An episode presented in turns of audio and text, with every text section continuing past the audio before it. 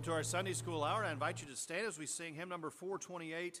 It came upon a midnight clear. Hymn number 428,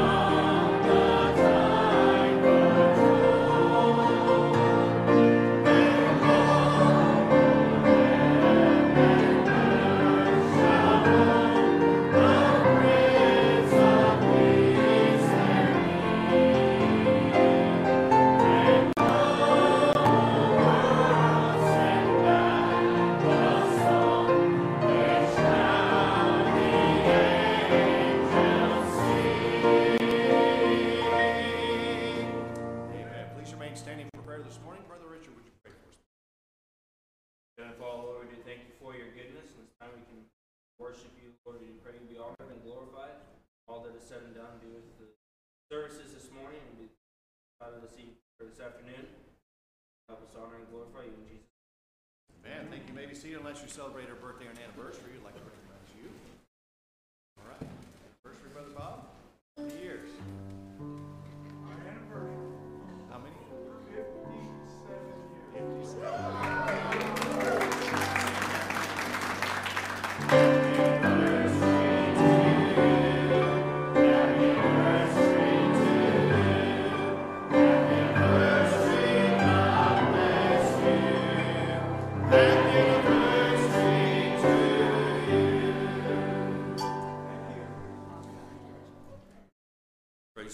good to be in the Lord's house today and to have each one of you here.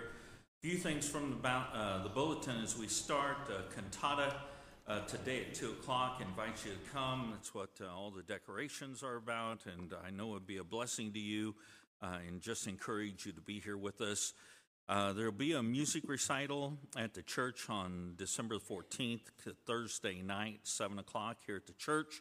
And uh, many of those participating in it are church kids, and so just encourage you to come and be here for that. Gilson Christmas next Sunday uh, will be Gilson Christmas, and uh, we want to be a blessing uh, to that dear family. Uh, we have a uh, Christmas box, so a wrapped box out there, and um, you can put Walmart gift cards in it, or you make a check payable to Brother Dan, just cash, whatever you want to put in it. I know it would be a blessing to the Gilsons. And so if you can participate in that, that'd be uh, great. Uh, patch program next Sunday afternoon at 1 o'clock, and looking forward. Uh, it's one of the highlights for me, seeing our children participate, and uh, always look forward to that. Ladies' Christmas party uh, that following Monday, the 18th, at my house at 7 o'clock, and ladies, encourage you to come and uh, always have a good time. And then Christmas Eve service on the 24th, and uh, we will have regular morning service. There'll be Sunday school morning service, just like regular uh, church. And then 1 o'clock will be the Christmas Eve service, which we uh, scale that different. We have a lot of special music. We have a story time with the kids. We have candlelight service. And so I encourage you to mark that down. Plan to be with us uh, Christmas Eve, 1 o'clock for that service. Of course, really, you need to be here in the for the morning service too. Be a blessing and uh, just spend the day with the Lord. Um, from our prayer needs here, ask that you remember to pray for all these that are listed here. And then, if you would, uh, not listed there is Deborah Benson. And uh, some of you know she had some issues with her knee, uh, ended up being transported uh, by ambulance to hospital. And uh, they have made some diagnosis uh, involving infection, bursitis, and uh, a torn meniscus. And uh, so, uh, kind of lay there and wait for the doctors to make up their mind about what they're going to do. And so, if you would um, pray for her as she goes through this, as she'd gotten to where she couldn't even walk. And so, they had to transport her uh, by ambulance. And so, uh, if you would just remember to pray for her, pray for wisdom. that would come to the doctors that they might make the right decisions in helping her. So, yesterday, my wife and I attended a funeral, and uh, I attend more funerals than I like, um, but uh, this one really spoke to me. And um, I uh, want to take just a minute. Uh, the wife of the uh, young man that passed away, uh, he was like 63, 62, so he's a young man, okay? The older I get, they, they're getting younger, okay? Um, she wrote uh, uh, kind of a diary of what happened that moment, and uh, I just kind of felt led to hit some highlights from it. I hope that uh, for husband and wives that are in here, that uh, we realize the gift that God has given us in our mates, and that we treasure that gift greatly. And uh, so I just, I'm just going to pick up and read this, and uh, you may say, well, it sounds like you're reading someone else's mail. Well, it really spoke to my heart, and I think if you allow it, it'll speak to yours. On November 22nd, 2023, unbeknownst to me, I woke up in the arms of my dear Joe for the very last time. It was a crisp morning in Oregon, a small rural community tucked into the hills with views of Mount Adams and Mount Hood from my daughter's home.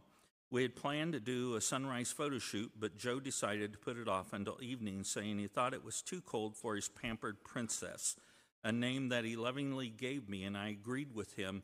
I knew he spoiled me. We prepared to pick up our son Timothy from the airport in Portland. We had to get on the road soon, since it would take almost two hours to get there, not including my requests to stop and get donuts and coffee along the way. As we sat on the couch cuddling, Joe read the Bible to me, and then we chatted with my daughter before making our way out the door. We left her home a few minutes after 8 a.m. As we headed out of the driveway, we passed the mill where our son, uh, Zachariah, often works.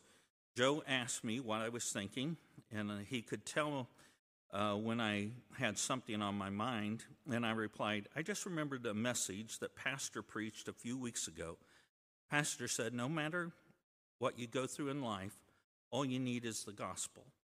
It was a random thought to share that morning, but we had a rule that if we asked each other what we thought, we could never say nothing. We had to share our thoughts, no matter how random they might be.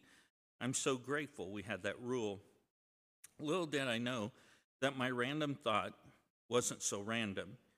Today, I'm confident it was a thought brought to remembrance by the kindness of God. It is as if God said, Jeanette, I know what's up ahead. I want to remind you no matter what happens in this world, all you need is more of the gospel. Joe agreed, and we continued down the road. It was such a beautiful day. The road was lined with trees, and fall foliage drifted across the road as we drove and spoke of ordinary plans. Joe talked about taking his sons on a hike and helping his four year old grandson find some animal tracks. A deer caught Joe's attention, and he asked me to get a picture real quick, but I was too slow, and the deer ran into the woods. Joe teased me that I was too slow to be his paparazzi. But as we came around the corner, Joe spotted the deer back in the woods. Okay, get the picture now.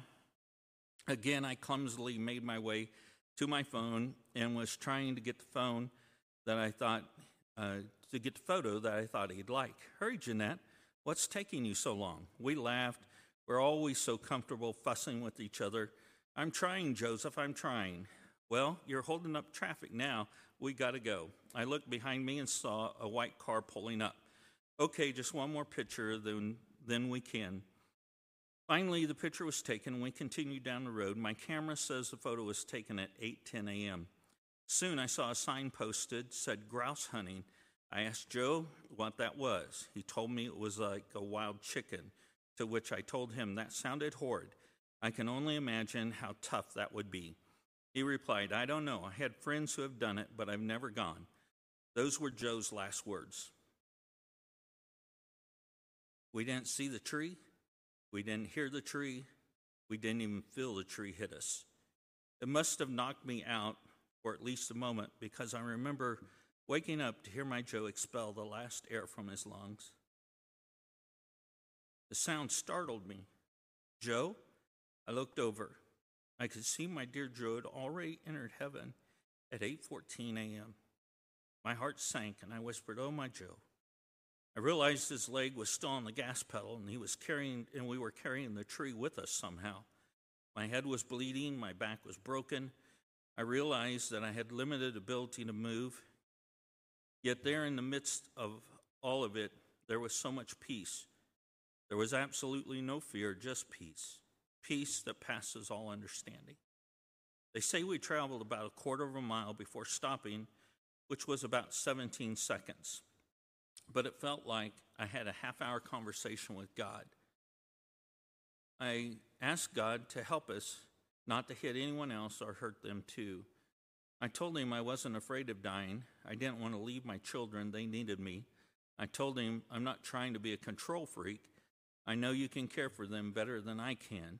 But please, Lord, don't let them lose us both today.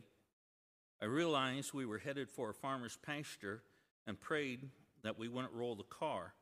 As we came into the pasture, I could feel the car tip like it would fall on its side. So I tried and braced myself, but then it instantly stood right back up and came to a stop. I've been told the way that we were positioned, we should have rolled, and there was no reason we stopped there. They said it looked like someone had perfectly parked the car for us. I believe that was God's kindness.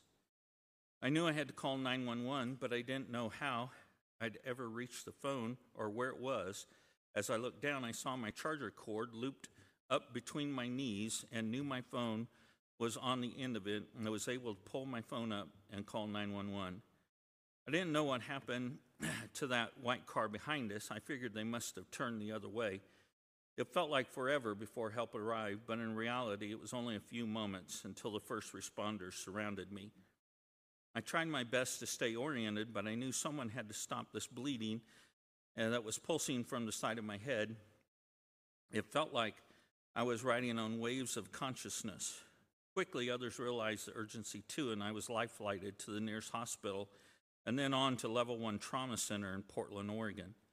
The following eight days in the hospital were filled with surgeries, pain, and complications, but they were also filled with kindness, love, and support. I could tell you a thousand stories of God's compassion.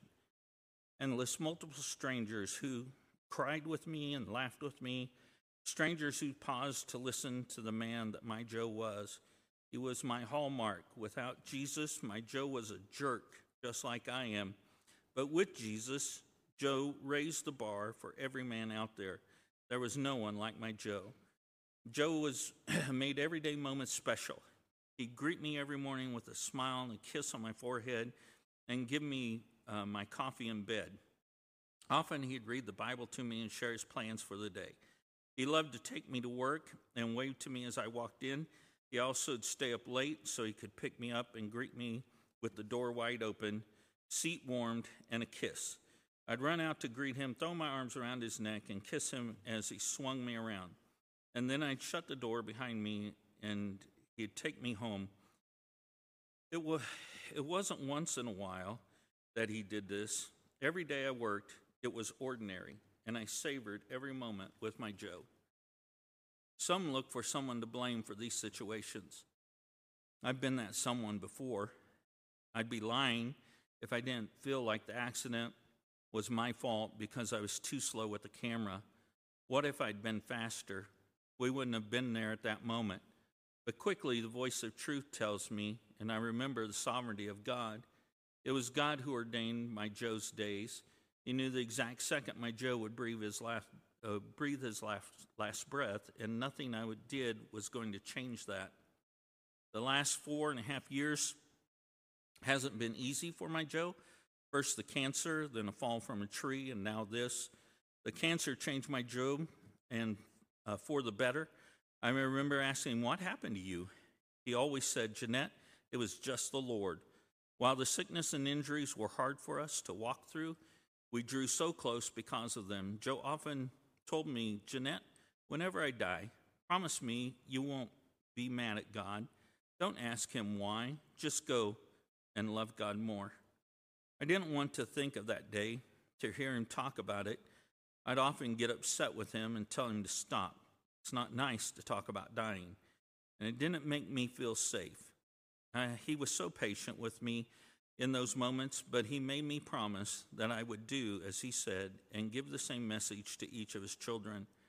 I can see how God used the cancer to lead me back to school so I'd be able to provide for myself, and I know that that was the kindness of God. I see how the fall from the tree allowed us, uh, allowed many of his children to hear Daddy's heart towards them. He knew that we were, uh, we knew that we were loved, and he wanted us to know, know that. That was a gift from God, many never get. I see God's kindness. I'd often cry and sit by Joe's side through the cancer and the fall, asking God, please not let my Joe suffer. I see God's kindness in taking Joe so quickly. We will miss my Joe beyond anyone's imaginations. He wasn't a holiday husband or a weekend dad. He was a son, a husband, and a father that was infused into every part of our lives. He was a friend, for the long haul and a stranger to no one. He was a protector and a provider. He was a dreamer and a doer. He was my best friend. Joe was such a big part of my life. It can be overwhelming to think of tomorrow looks like without him there. But I have the hope that I will see him again, and in the meantime, I'll find my joy to do as he instructed. I will go love God more. Um, and I was struck with this thought. I wonder what would be written about us by our spouse when we die. Would it be sweet, pleasant memories? Well, I hope that's what would be written about me with my wife. I hope that, you know, I've often told her, I said, I want to spoil her in such a way that no one could ever fill my shoes. You know, it's just kind of the, one, of those, one of those things that I've felt about our relationship. And relationships start out and they go along great for a while, and then it seems like every relationship hits troubles and problems, and it's how we handle and respond to those troubles and problems that make us stronger. And I hope and pray that you will have a marriage like Joe and Jeanette Wood did, that whenever the Lord would see to take one of the spouses home, that we'd realize that it's just a short time. We're going to see him again, but that we'd greatly miss him because of the love that we had one for another. I'm going to have Brother Steve come back, Lisa, another song. I don't mean to be a downer, but it was just such a blessing to me. I just wanted to share it with you. But stand once again. We'll sing hymn number 433, Away in a Manger.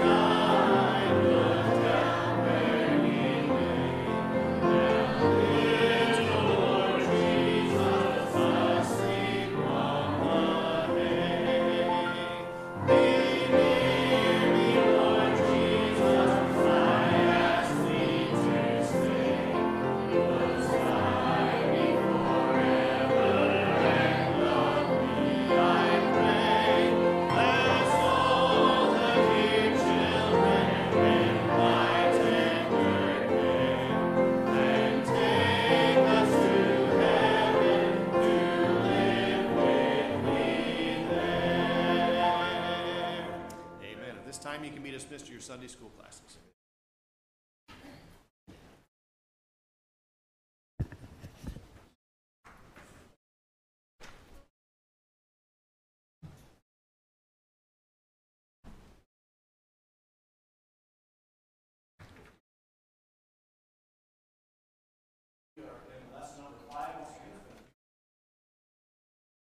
But we're in lesson number five. If you still have that handout, you can pull that out. If you need one, we have a few extras. Brother Potts has those in the back. You'd raise your hand, he will get that for you. And as you're waiting on that, you can be turning in your Bibles to Esther chapter number five as well.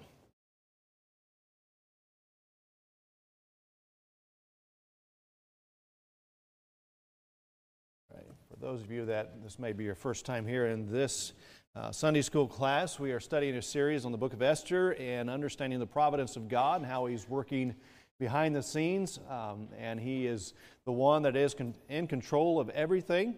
And I'm thankful for that promise today. And I'm thankful that as we look at this world and the chaos that's going on around us, we know that there is a God who is con- in control.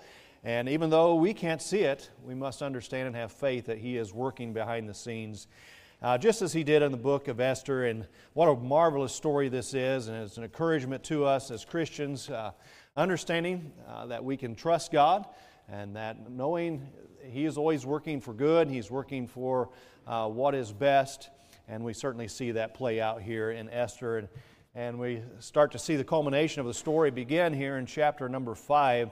I'll read again for us the text beginning in verse number one of Esther, chapter number five.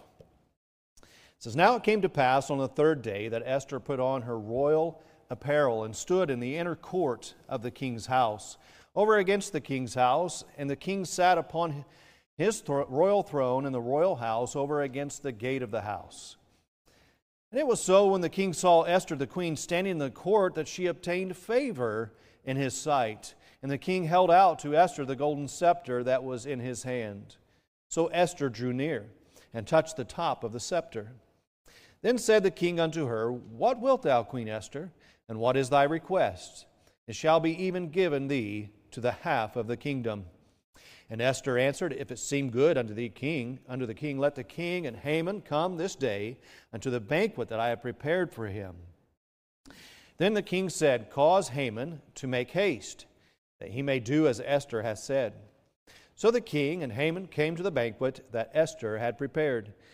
And the king said unto Esther at the banquet of wine, What is thy petition? And it shall be granted thee. And what is thy request? Even to the half of the kingdom it shall be performed. Then answered Esther and said, My petition and my request is, if I have found favor in the sight of the king, and if it please the king to grant my petition and to perform my request, let the king and Haman come to the banquet that I shall prepare for them, and I will do tomorrow as the king has said. Then went Haman forth that day joyful, and with a glad heart. But when Haman saw Mordecai in the king's gate, and he stood not up nor moved for him, he was full of indignation against Mordecai. Nevertheless, Haman refrained himself. And when he came home, he sent and called for his friends and Zeresh his wife. And Haman told them of the glory of his riches, and the multitude of his children, and all the things wherein the king had promoted him, and now he had advanced him above the princes and servants of the king. Haman said, moreover, Yea, Esther the queen did, Let no man come in with the king unto the banquet that she had prepared, but myself. And tomorrow am I invited unto her also with the king. Yet all this availeth me nothing, so long as I see Mordecai the Jew sitting at the king's gate. We'll stop reading there for now. We'll pick it up here as we go through the lesson. But we see the story unfolding. We understand the history that's brought us to this point and how Haman's been promoted now. Uh, and he's uh, just next to the king and, and, ruling this, this vast province. And he is. Uh, he's taken that power and it's gone to his head, and he's uh, feeling very good about himself. But there's one man that is a thorn in his side, and that man being Mordecai, who would not bow to him, uh, who would not uh, succumb to, to the things that he was asking. So he became very upset about this situation. And we know that, that uh, the decree has been made that the Jews would be killed on a certain day, and Esther has been asked by Mordecai to go before the king and petition him about what Haman has requested. So that's where we find ourselves in, in chapter 5, and that's where she is now uh, spent some time petitioning the Lord what should be done. Now, this is a very, very difficult situation she is facing. It's a life or death situation. Uh, many of us have not faced a situation such as that, uh, but we face difficult times, and uh, oftentimes we don't know what to do. We don't understand how God would lead us through it, but what can we do? We can certainly go to the Lord and pray, understanding that He knows the way that is best and that He can guide us and direct us. So, this is what she did, and we'll just briefly summarize what we've looked at here a few weeks ago as she begins to uh, prayerfully consider what she should do, how she should approach the king. And we see the petition that she brings after much prayer to the king, and she approaches him and and not only is she seeking the Lord in prayer and asking God what she should do, but she understands she has wisdom from God and some how she should handle the situation that she is facing. And she understands that she has to come before the king in a, in a, a humble way, in a way that she's deferring to him. Uh, we saw that she put on the royal apparel, that she's coming in the right way. And that just reminds me of how we should approach our king. We need to approach Him in the most humble way and come before Him with a submissive heart and come before Him in a way that is pleasing to Him. Now, see, that's not uh, considered today in a lot of Christendom. It's about how we want to approach God and about what we want to do, but it's not the way it should be. We should defer to Him and what pleases Him. So, what is pleasing to God? Well, we can find out, and we won't get into it today, but we can find out from the Word of God what is pleasing to Him and how we should approach Him and uh, comes from a humble and submissive heart to His Word and to His uh, to what He guides us in and His principles and His truths from the Word of God. So she understands how, who she is going to be approaching, the King, and she defers to Him and she prepares herself to address Him. Uh, we saw she put on the royal dress. She came before Him in a calm demeanor. demeanor. Uh, so as she comes before him, we see in our text that she is favored then. Now, this is the queen, and the king has not summoned her for 30 days, and he reminded again of the beauty and how much he loves her, and quickly she finds favor of the king. So, this is her petition to the king. She's coming before him. She went to the Lord in prayer. She deferred to him. She was favored. Now, what is she going to do? What is she going to ask for? Well, this is her plot then regarding Haman. She has a situation here that she must deal with, and that, uh, that is really uh, the source of the problem. The source of the problem here is Haman. Haman is the one who hates the Jews, and specifically, he hates Mordecai, and he wants to eradicate them. So, how is she going to deal with this? Well, first of all, she requests a banquet. She's prepared a banquet and she requests the king and Haman to come to this first banquet. We see that in verse number four of our text. Uh, but, you know, the king's asking, What is your petition? What, what, you, what are you wanting? What are you asking for? And I'll give it to thee unto half of the kingdom. But she doesn't give the answer in the first banquet. But rather, in that first banquet, she asks that they would come and attend a second banquet. Now, as we read through this, we don't understand right off the bat what she is doing and the wisdom that God is giving her. Uh, but we do find that revealed later on as we see God working in His hand in all of this. So, the first banquet uh, was not the right setting to give this request, but the second time was the right time. So, Esther uh, did in the second banquet, uh, she was able to tell the king her request. So that brings us to the point where God is going to do a work. So we have the first banquet, we have the second banquet, and the request is going to be made known. Uh, but, you know, Haman here has, has an issue that God's going to take and work it in such a way that I just love it. Uh, so we, we understand the hatred that he had, that Haman had towards Mordecai, and that he plans to kill Mordecai. And as he's walking out of this banquet and he sees Mordecai, and he's just once again infuriated by the lack of Mordecai's respect for him and his lack of honoring him. So this brings us up to where we left off. So Esther's petitioned the king, and Esther then has a plot regarding Haman. She's asked the Lord how she should handle the situation, and then she begins to carry out the wisdom of God in the situation. So now we see what God's plan is for the people. What God's plan is for the people. Let me get you up here. God's plan for the people. So we've seen Esther and those that she petitioned would pray with her. We see those prayers going up. We see the faith that they had and the obedience of Esther, then, this young Jewish woman uh, as she's going to carry out the plan of God, and she's going to see the power of the Almighty God on her behalf. Through all these events, God was working every detail for His honor and glory. And He does the same thing for us today. He will work every detail of our life. And isn't it interesting to know that God is interested in every one of our lives? And He wants to work and he, he is working. He is working in our life. But we need to be submissive to Him. We need to prayerfully consider what He would have for us and then submit ourselves to His way. So He is working every detail in this situation. Notice then how He began working on the king. So there are several characters in this story, and God has to affect the heart of every one of them. And He has to affect uh, the situation and, and move um, the chess pieces, if you will, uh, for everything to line up. So let's continue reading here in Esther chapter 6 as he begins to work on the king. So that same night that of Esther's first banquet, the king found himself unable to sleep. He requested for the book of the records to be read to him. Maybe he found those records boring and it would put him to sleep. I don't know. But he requested the records to be read. Let's find it here in Esther chapter 6 and verse 1.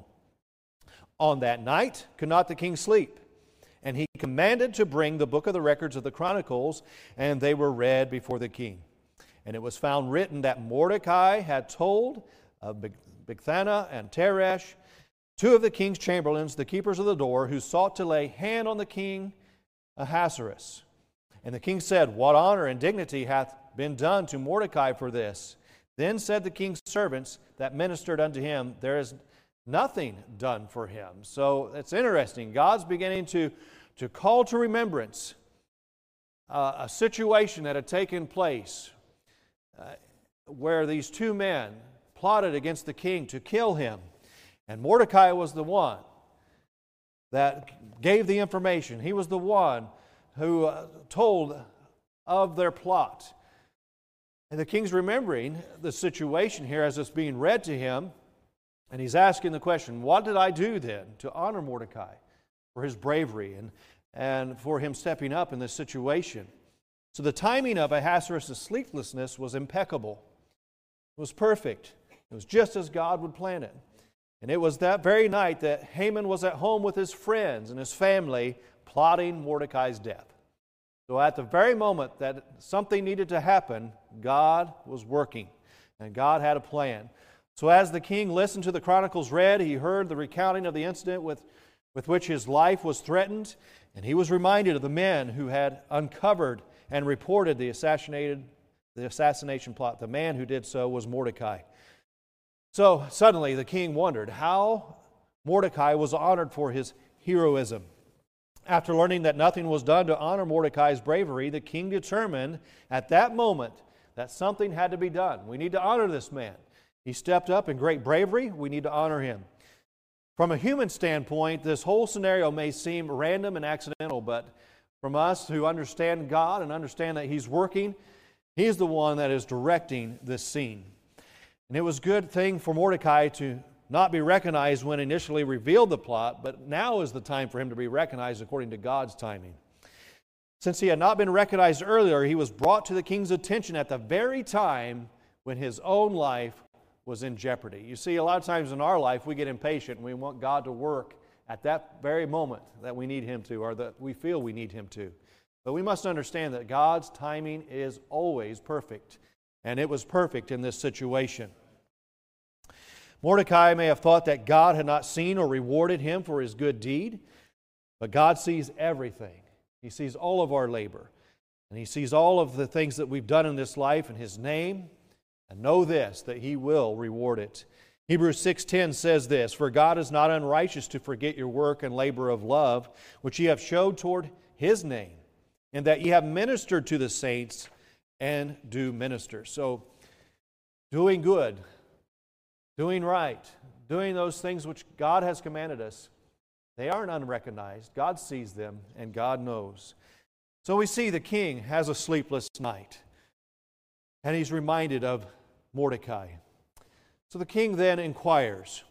By this time, it must have been early in the morning hours, perhaps just before dawn, and Haman has been at home plotting against Mordecai, while the king has been in his chambers wanting to honor Mordecai. What a paradox here. Now the king hears someone in the outer court and inquires who it was. It was Haman, who had come to seek the king's permission to have Mordecai hanged. He didn't want to wait for the day that they had decreed for the Jews to be eradicated, but rather he wanted to kill Mordecai now. So let's continue reading in uh, verse number 4 of chapter 6. And the king said, Who is in the court?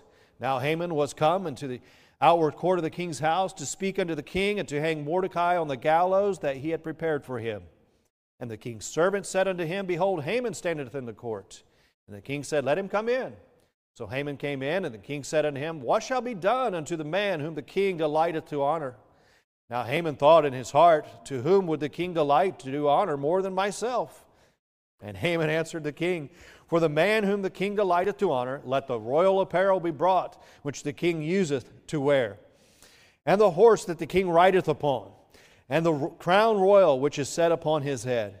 And let his apparel and horse be delivered to the hand of the one of the king's most noble princes, that they may array the man withal whom the king delighteth to honor, and bring him on horseback through the street of the city, and proclaim before him, Thus shall it be done to the man whom the king delighteth to honor.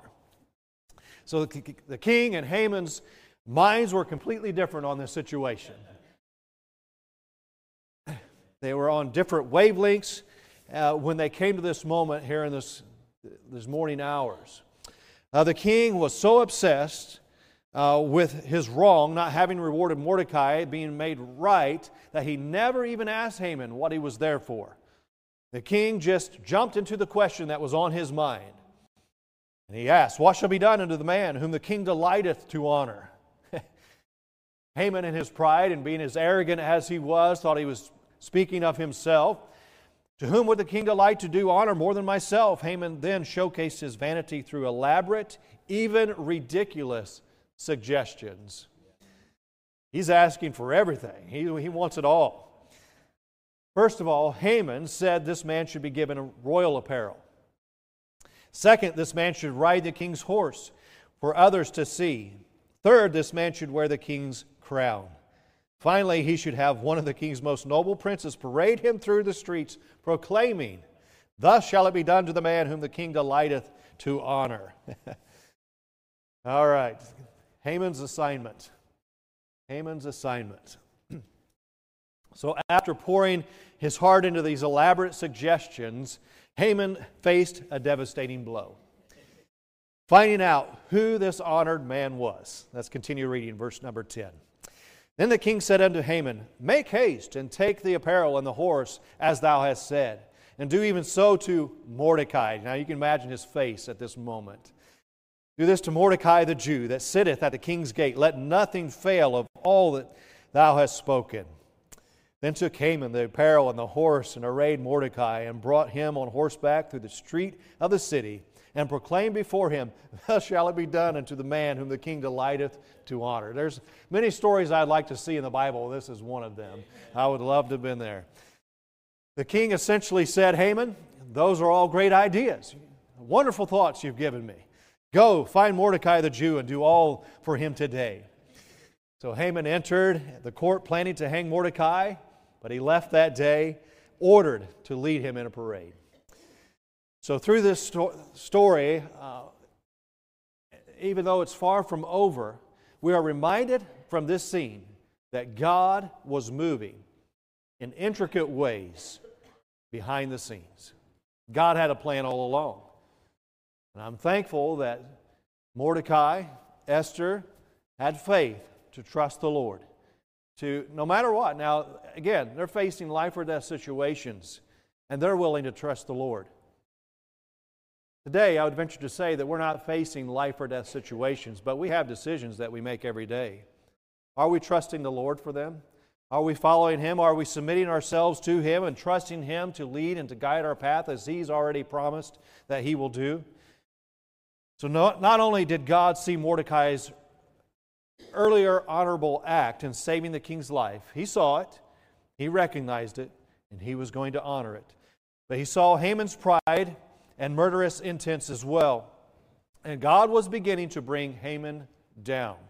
In 2 Samuel 22, verse 28, it says this And the afflicted people thou wilt save, but thine eyes are upon the haughty, that thou mayest bring them down. And when we know this verse from Proverbs 16, 18, pride goeth before destruction, and an haughty spirit before a fall. So there's much to learn here from this story up to this point. We see the dangers and the effects of pride upon a life. And may we ever strive to keep it out of our lives as Christians. And then we see the importance then of having full confidence in the Lord, following Him, trusting Him in all things. So, though Haman had boasted of how honored and respected he was by both king and queen to be invited to a banquet, with just them, Haman's wife began to have reservations. Let's continue reading in verse 12. And Mordecai came again to the king's gate, but Haman hasted to his house, mourning and having his head covered. And Haman told Zeresh, his wife, and all his friends everything that had befallen him. Then said his wise men and Zeresh, his wife, unto him, If Mordecai be of the seed of the Jews, before whom thou hast begun to fall, Thou shalt not prevail against him, but shalt surely fall before him. And while they were yet talking with him, came the king's chamberlains and hasted to bring Haman unto the banquet that Esther had prepared. So Haman's own wife warned him that he would not prevail against Mordecai. And anyone that was paying attention to the Jews, they would understand that God was on their side.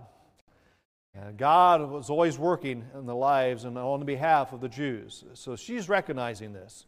Soon Haman would be heading to that second banquet. And it was that very evening.